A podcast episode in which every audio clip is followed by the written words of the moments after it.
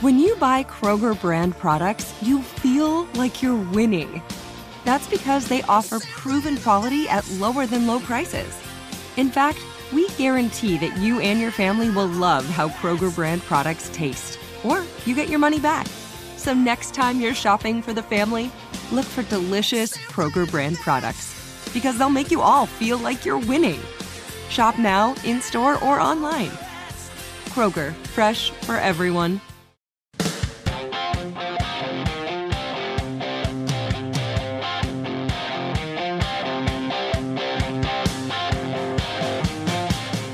Is the Steelers Standard on Steelers Nation Radio and podcast on Steelers.com.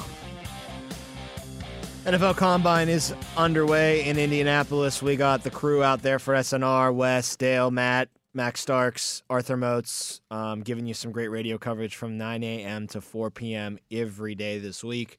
Um, and the best part about doing our shows out there is the access that you get to some really big movers and shakers in the NFL. You know, they're all at Indianapolis themselves. They're all walking around on Radio Row.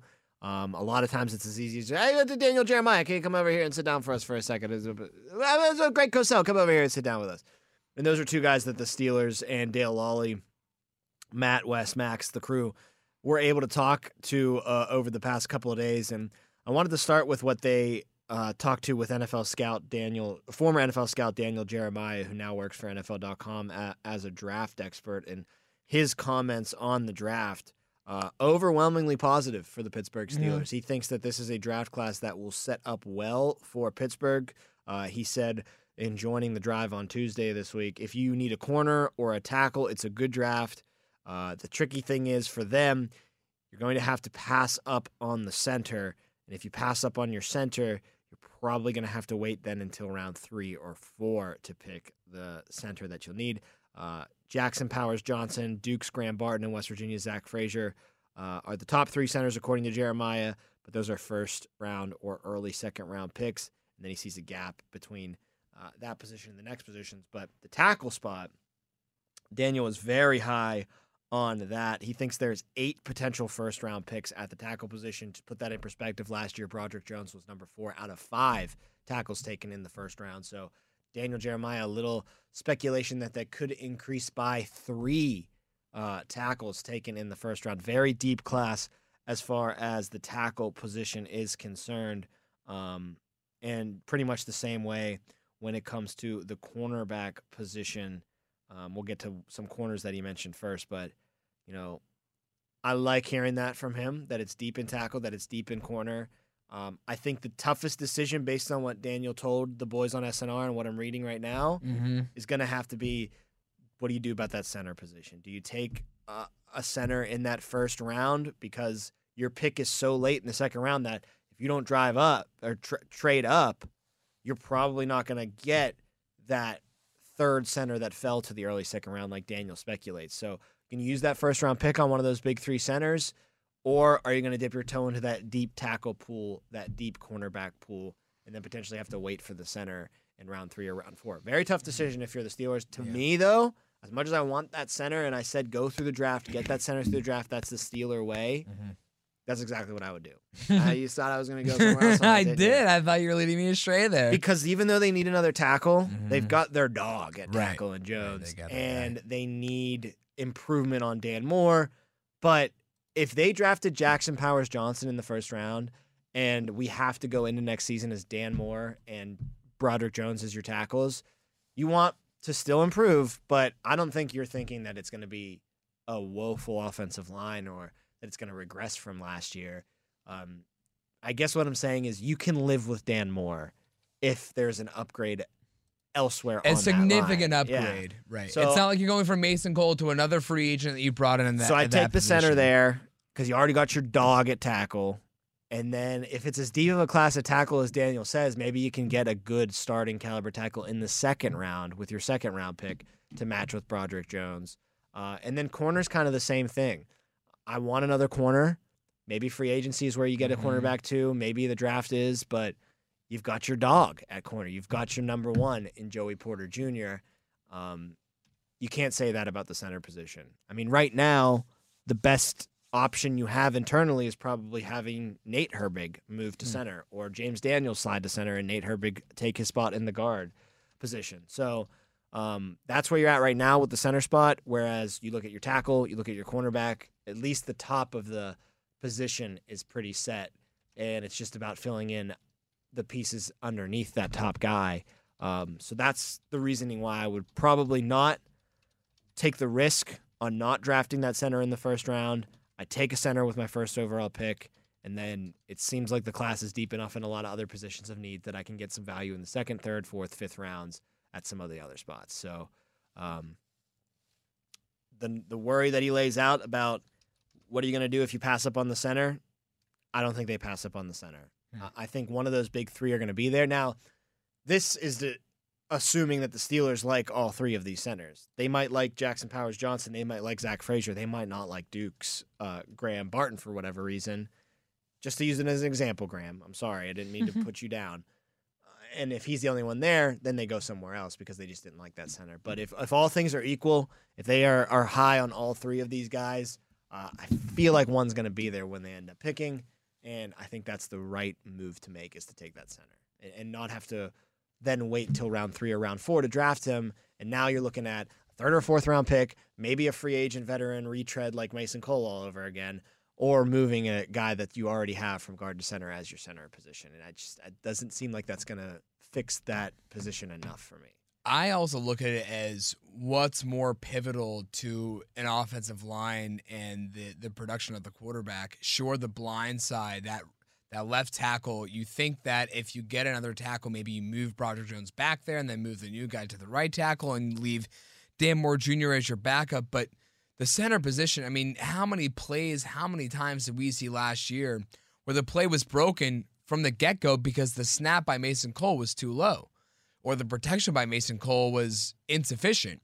I think if you have your center, then everything kind of around him falls into place. I mean, you already have so many people. It's it's very strange to think of the progress this offensive line has overcome in the past few years. I mean, only dating back to what 2021 and uh, Kendrick Green's rookie year.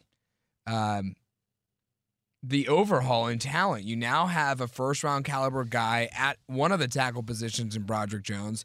You think you have a potential Pro Bowler in Isaac Seumalo, and you have at least a serviceable uh, right guard for you in uh, James Daniels. That's three pieces. You add one more, I think it can really start to come together as a solid offensive line. And I think, too, Tom, the most important piece is that center position. So I'm with you. I, I would personally prioritize the center over adding to a tackle to complement Broderick Jones on the outside. You know, the more and more you think about it, the more and more my take at the beginning of this offseason of the team not being just a quarterback away really seems to be true to me. Like they need a center. They need Yeah. better at the tackle spot. They need another corner. They need help at inside linebacker most likely. They need to get younger on the defensive line. They need another Mhm. wide receiver. There's a lot of stuff that they It's still need it's very ignorant to think the that this team is only lists, a quarterback I think, away. are checked. You've got Mhm. your T.J. Watts and your Mhm. Minkahs, and you've got a George Pickens, um, quarterback aside, of course. You've got your two running backs, but it takes more than just on the surface to win championships. You need to be able to go down that depth chart and not drop off in much quality. So that's the next step for this team is to build out the rest of that roster to be championship caliber. And I think, you know, we talked about this last uh on Tuesday, the last time we sat together to record. Tim Benz's point about saying, are we overvaluating this roster? And I think as a whole, it's definitely possible that some people are doing that. But when you look, like you just said, at the top of the roster, all the boxes are checked pretty much in almost every at almost every position, I would say. But the depth is where this team is really lacking. And you can't ignore that. And like you said, to think that just this team is only one quarterback away and you don't need to worry about the depth at offensive line or the depth at offense or inside linebacker, the depth of the cornerback position, or the depth behind Minkah Fitzpatrick at the safety position. I mean, we've barely talked about that. There's a lot of pieces that are missing behind the main guys, right? On paper, the starters look like a really good team. And yeah, if you add a great quarterback to that team, on paper, yeah, that starting roster looks very dangerous. But these NFL teams are 53 men deep for a reason. You can't just get by with your starting 22 and that's it. Very few teams in the NFL have had the fortune of not having any injuries or any shakeups to the roster and depending, not having to depend on those guys on the bench or on the sidelines for the majority of the season. Every single one of those 53 guys on that roster, week by week, matters. And to say that this team is only a quarterback away, one quarterback away, is completely ignorant to the state of the Steelers currently. You look around, there are, like you just said, many boxes still left unchecked in terms of saying it's a non issue. I don't need to worry about it. Let's look somewhere else. If a new house is on your wish list in the next five years, grow your savings faster and experience your dreams with an Ohio Homebuyer Plus account from Kemba Financial Credit Union. A savings account specifically designed to save for a new home where you can earn 7% APY, a $500 matching bonus, and a $1,500 mortgage closing cost credit. Learn more at Kemba.org. Offer expires March 31st, 2025. APY equals annual percentage yield. Restrictions apply. NMLS 292230. Equal housing lender. Federally insured by NCUA. Another position that Daniel Jeremiah brought up was the cornerback position. Of course, the Steelers need more help there. Uh, Joey Porter Jr., the fifth corner selected in last year's draft, pick number 32, technically a second round pick since the Dolphins forfeited their pick due to tampering with Tom Brady. Um, fifth quarterback taken. You couldn't say he was any worse than the second cor- best cornerback in that rookie class, though. Um, and I do think he was better than Witherspoon in. Um, Seattle this past year. Witherspoon just had a better start to the season, I think. Joey Porter Jr. was locked down when he came in uh, as that starter. DeAndre Hopkins game uh, Thursday night being the most notable uh, point where he was inserted into that lineup. Said I want to take number ten and did a phenomenal job doing that. And really spawned him being just a shutdown corner for the rest of the year. But some other guys that Daniel Jeremiah mentioned, some top twenty potential prospects are Toledo's Quinyon Mitchell and Missouri's Ennis Rakestraw. And two things that he notes about them, why the Steelers might have a lot of value on them. And I just Googled Ennis Rakestraw did, in fact, meet with the Steelers already. That really means nothing. The Steelers meet with a lot of people at these places. I mean, remember Mike hmm. Tomlin and the chicken wings with Malik Willis the other year at the at the the Senior Bowl or whatever it was. It's just it's just doing your due diligence. But anyway, Rakestraw did say that he had met with the Steelers. Uh, but Jeremiah notes that you know they have a lot of physical traits and they're tough. And that's something that the Steelers will be attracted to. And he went on to say that, you know, when I look at the corners that I've missed, this is Jeremiah talking, sometimes you get enamored with just their movement, the fluidity. But in this league now, you can't just play the position if you don't tackle anymore. The days of being able to say, we just pay you to cover, that's kind of gone with the condensed formations and them other teams bringing you into the mix every single time they come out. Uh, so you can't just play with the kid anymore. You just put on a guy in covers. That's what the problem was with Joey Porter Jr. at the beginning of the year. Mm-hmm. Uh, that's what the Steelers said he needed to improve upon before they put him on the field is his tackling. He had a lot of big tackles during the season. I think he did a great job Joey? of getting better yeah. in that category. Yeah, um, definitely. That was what, something. That's what Jeremiah is noting here. Mm-hmm. Is like the new way to play corner in this league. It's yeah, you got to be a shutdown guy, but you also have to be able to tackle. Teams offensively are going to bring you into the mix and force you to tackle. If you can't, they're going to go at you all the time and expose you. And Rakestraw and Mitchell are two guys that he notes are physical, not afraid to tackle, as well as being you know, top 20 first round prospects at the position. Now, those are like the top of the line at that mm-hmm. position, or, or some of the top of the line guys. Uh, this would mean taking a corner in the first round if you wanted one of those two, most likely. And then you wonder what happens after that. Do they take the tackle in the second round? Is one of those centers still around?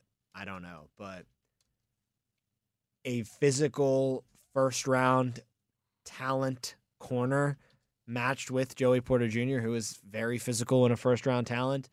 I mean, the potential would then be there to have the best one two corner tandem in the league in like three years' time when they both really hit their primes. So there's excitement when you go that route.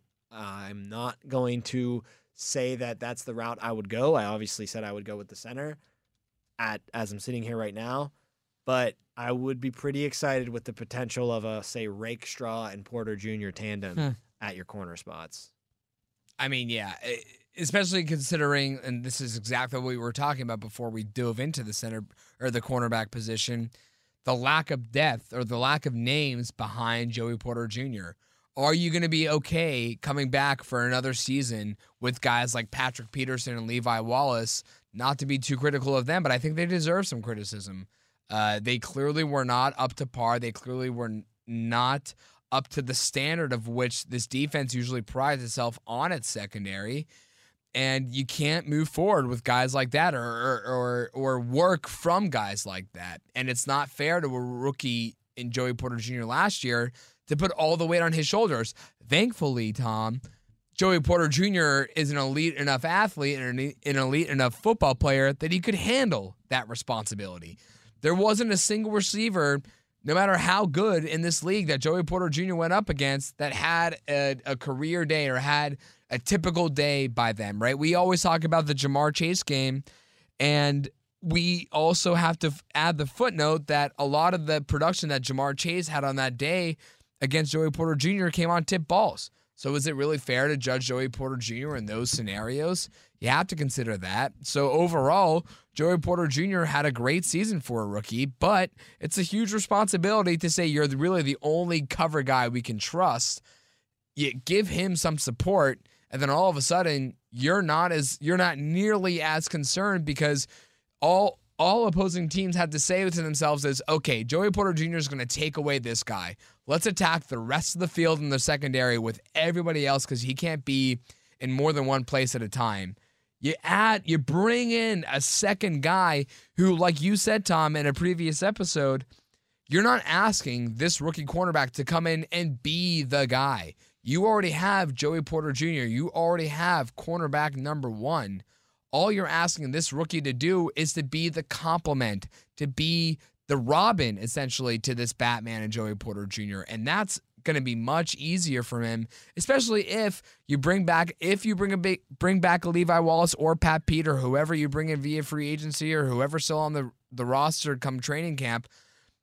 He's not trying to fend for himself to get that number one position. He's working himself into the roster. There's no rush to get him out there like there was for Joey Porter Jr. At least it felt like there was much more of a rush from the the the the media side and the fan side compared to the team side because the media was calling for Joey Porter Jr. to get inserted into that starting lineup for a long time before he actually was, before Teryl Austin made that call. You don't have to rush this new kid into that starting lineup to play opposite of Joey Porter Jr. You can actually do what Mike Tomlin likes to do and ease the rookie into that starting lineup. I just think, I mean, I, I it's hard because we just spent so much time talking about the center and the offensive tackle position, but we could spend as much time, if not longer, talking about the, the need for a, a, a second corner to complement Joey Porter Jr. Well, it really is a toss up of where you think this team should go in the well, did you round. see where the Chiefs what the Chiefs just did? Speaking of that second corner with L'Jarius Sneed, yeah, they franchise tag L'Jarius Sneed and then gave him permission to seek a trade. Yeah, so they want to tag and trade him. Um, I don't want to give up any capital for him. I mean, I do if it's the right deal because he's a good to great cornerback, but I just wanted him to hit free agency and the Steelers to try to make him an offer and see if it doesn't. Sign. It shouldn't surprise us though that no, it's good. That was the, the move. Chiefs. It was a great move by them. Um, they have said that they've they placed the tag on on Sneed. He costs a little over nineteen million dollars now this year, but like I said, they're going to try to trade him. That means that their priority now, though, is to extend Chris Jones. Um, can't place the franchise tag on him now. They're going to try to get a long term deal done with him. And then, as Jordan Schultz, who uh, does work for Kansas City, uh, or does work for Bleacher Report, reported uh, once they figure out Chris Jones, then they'll see what happens with Sneed after. So, like, they basically just put the tag on Sneed, said, You're our property but we're going to deal with you after we figure out with Chris Jones. And that's the smart thing to do for the Kansas City Chiefs. Mm-hmm. Why would you just let that asset walk away for nothing? Get like a second or a third round pick maybe from them, from a team uh, in need of cornerback help. So sucked seeing that news. I was really hoping that Sneed was going to be able to slip through the cracks in Kansas City and make it to free agency. He did not. Another uh, big name that stopped by uh, with the drive on SNR yesterday was Greg Cosell. Uh, if you don't mm-hmm. know who Greg Cosell is, is the NFL films guru. If you don't know who Greg Cosell is, you're listening to this podcast. What are you doing? He's all over. The, he, like Dale puts it in his write up, few people watch as much game film in the NFL Yeah. than he does because he's the NFL films guru. Um, and the one thing that he was very high on when he sat down with our crew was the hiring of Arthur Smith as the offensive coordinator. Um, obviously, highlighting on him being a run game guy, uh, base personnel guy, he plays with multiple tight ends. Um, obviously, he's asking the question if that's what he's going to do in Pittsburgh, but he thinks that it sets up well for him to do that in Pittsburgh because you've got two good running backs that are in place. You've got tight ends and Pat Freiermuth, Darnell Washington, and and Connor Heyward that are proven can play at the NFL level. Um, they also have a pair of wide receivers who have topped a thousand yards in their career with Pickens and Diontae Johnson. So uh, the pieces are in place for Arthur Smith to do the offense that uh, he would prefer to do. And I think the Steelers' rushing attack is good enough for him to have a pretty easy transition, getting his run first, run, run heavy offense off the ground and, and up and running. No pun intended. no, no pun intended. Yeah, I mean, I don't, I don't think people who actually pay attention think the Arthur Smith hire is a bad hire. It's not the sexy hire. It's not, you know, a Cliff Kingsbury kind of thing. It is the sexy hire though, in terms of it's not internal for a change. Like Yes. that is sexy about it. You know, that's the that's the ironic thing that and we he's the next we've been head talking, coach. Like that's sexy. We've been talking about for a while is that everyone says go. Everyone in Pittsburgh clamoring to like- criticize the team and says, "Fine, please go, out and Go get a guy with experience. go get please go else. get a guy who's Go not been on the there. team. Not oh, you want a guy? You want that guy? You no, not him. I didn't want him. I didn't Exactly. mean him. I didn't mean him. But I like the hire from uh standpoint of what his kind of offense is and the personnel that the Steelers have. But yeah, then all those reasons too. Outside hire, head coaching pedigree, and very good success as an offensive coordinator Mhm. prior to being a head coach. So yeah, I get what you're saying that it's not the sexy hire, but like I'm pretty attractive to No, that's what I'm saying. People who actually know what Arthur Smith has done in his career can say this is a great place for him to go. When you think of the identity identity of Steelers football, especially given their identity right now, because their identity does not include a quarterback. And right now, Arthur Smith, his offenses don't really revolve around great quarterback play. So it really lines up for what he's going to try to do with this team. I'm excited.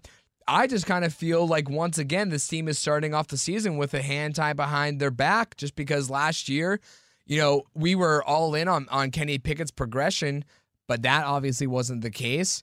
But we thought this team was starting the season behind with a hand tied behind their back because of Matt Canada's play calling and Matt Canada's uh, I guess presence, right? He he wasn't asked to leave, and there wasn't a new hire made. But now that they have made the new hire, I'm still kind of weird on this offense, just because, well, the quarterback play isn't really a lot to hang your head head held high on. Uh, I think you were trying to say hang your hat on there. Sure. Yeah, it's it's a tongue twister for sure.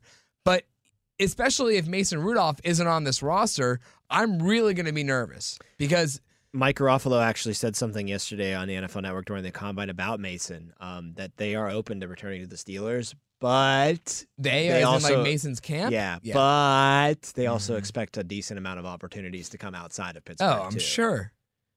However, Kind of a non-report we- from yeah, Garafolo, but I mean, you right. got to say that stuff to We just. always say what kind of work or what kind of offers is he expecting from from other teams? Is he expecting quarterback one kind of offers? Because he's going to get that in Pittsburgh. I don't know what many teams are going to offer that him elsewhere. I love the language too because you're not allowed to talk to other teams right now. That's it is not the legal tampering period. That's only there's only a 48 hour window before free agency opens where you can legally tamper.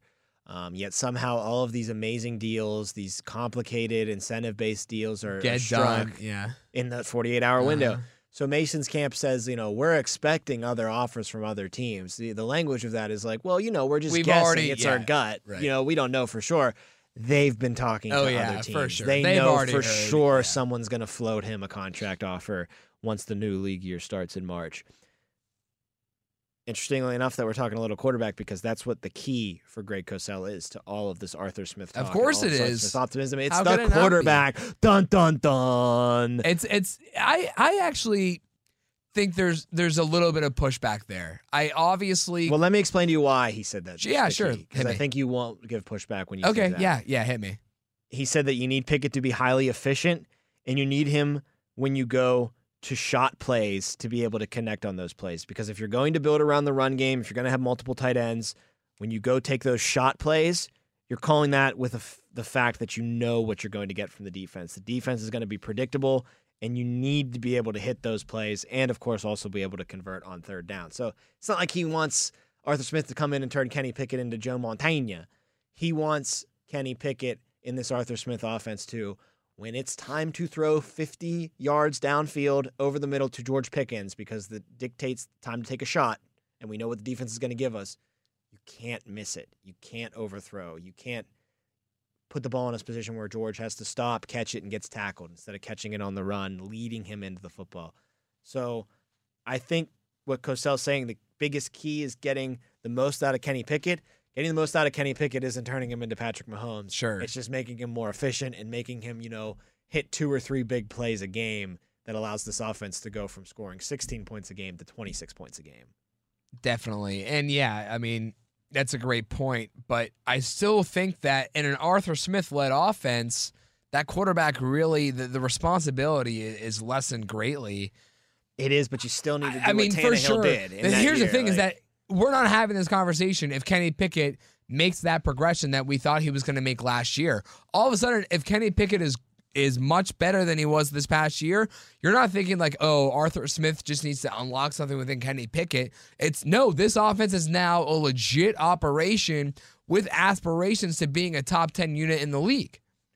well, if Pickett took a step forward last year like he was supposed to. Canada's probably still here. That's actually that's, that's a probably he's probably Yeah. not fired as the offensive That's coordinator, uh, which kind of gives you a little insight into who deserves maybe a little bit more of the blame.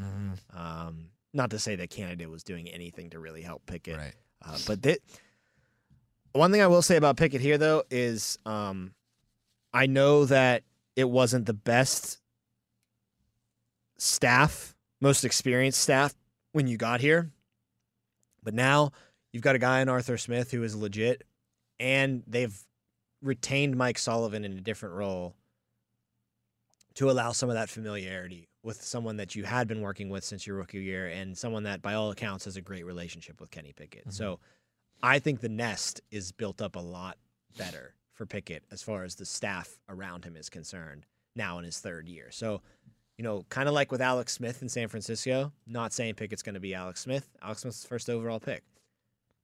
Harbaugh get Smith went through OC and head coaching change like crazy, could never really reach his potential. Everybody thought he's just a meh quarterback. Harbaugh comes in and he gets the most out of them, and they end up flirting with Super Bowls. And of course, Kaepernick comes in to finally get them mm-hmm. over that hump. But Smith did great. Got another contract in Kansas City after that. and Had really good years there with Andy Reid. Now I wonder if a similar thing can happen with Pickett, where now he has the actual supporting staff necessary around him, where he can finally reach the potential that everybody thought he had drafted two years ago. Yeah, I would love that. And, you know, I mentioned the Steelers coming into the season with a tan- hand tied behind their back because of Kenny Pickett. Maybe it's not the case. You know, best case scenario is that you're able to say in hindsight, oh, Matt Canada was the root of all of our problems because you bring in a competent OC and you kind of switch up some things on the on the offensive coaching staff and Kenny Pickett is unlocked. Again, not saying he got he has to be Patrick Mahomes, but he can be a serviceable weapon and a serviceable leader for this team. And maybe Arthur Smith is able to unlock something within him to get him to recreate something like Alex Smith or Ryan Tannehill when Arthur Smith was in Tennessee with Ryan Tannehill when they uh, achieved uh, incredible success on offense with Derrick Henry running for over a thousand or two thousand yards. Uh, the team making the playoffs, the team winning the division. Just you would love to see that, but I, I just have no. It's it's hard to tell right now. It's hard for me to buy in on the Kenny Pickett can be unlocked by Arthur Smith just because of even though Matt Canada. It's not fair to compare him to Arthur Smith because you're talking about a real offensive coordinator with a guy who just happened to get the job for three years on a, on a team that was desperate in need for an offensive coordinator. Even though Matt Canada unlocked very little, it's still I, like you said. It's hard to separate the blame between Canada and Pickett. So you really are hesitant to say, "Oh, well, just because Canada's gone, all of the problems are solved." You can gear up with the latest sideline apparel hats or jerseys of your favorite players, authentic memorabilia, custom items, and the exclusives you can only find directly from the team at one of the official Steelers Pro Shops. It's located at Acrisure Stadium, the Grove City Premium Outlets, or the Tanger Outlets, or you visit online at shop.steelers.com. We continue our positional power ranking next. Wide receivers are up, and it's a doozy. It's That's a on- It's a doozy. doozy. That's on the way on the Steelers Standard. If a new house is on your wish list in the next five years, grow your savings faster and experience your dreams with an Ohio Homebuyer Plus account from Kemba Financial Credit Union. A savings account specifically designed to save for a new home where you can earn 7% APY, a $500 matching bonus, and a $1,500 mortgage closing cost credit. Learn more at Kemba.org. Offer expires March 31st, 2025. APY equals annual percentage yield. Restrictions apply. NMLS 292230. Equal housing lender. Federally insured by NCUA.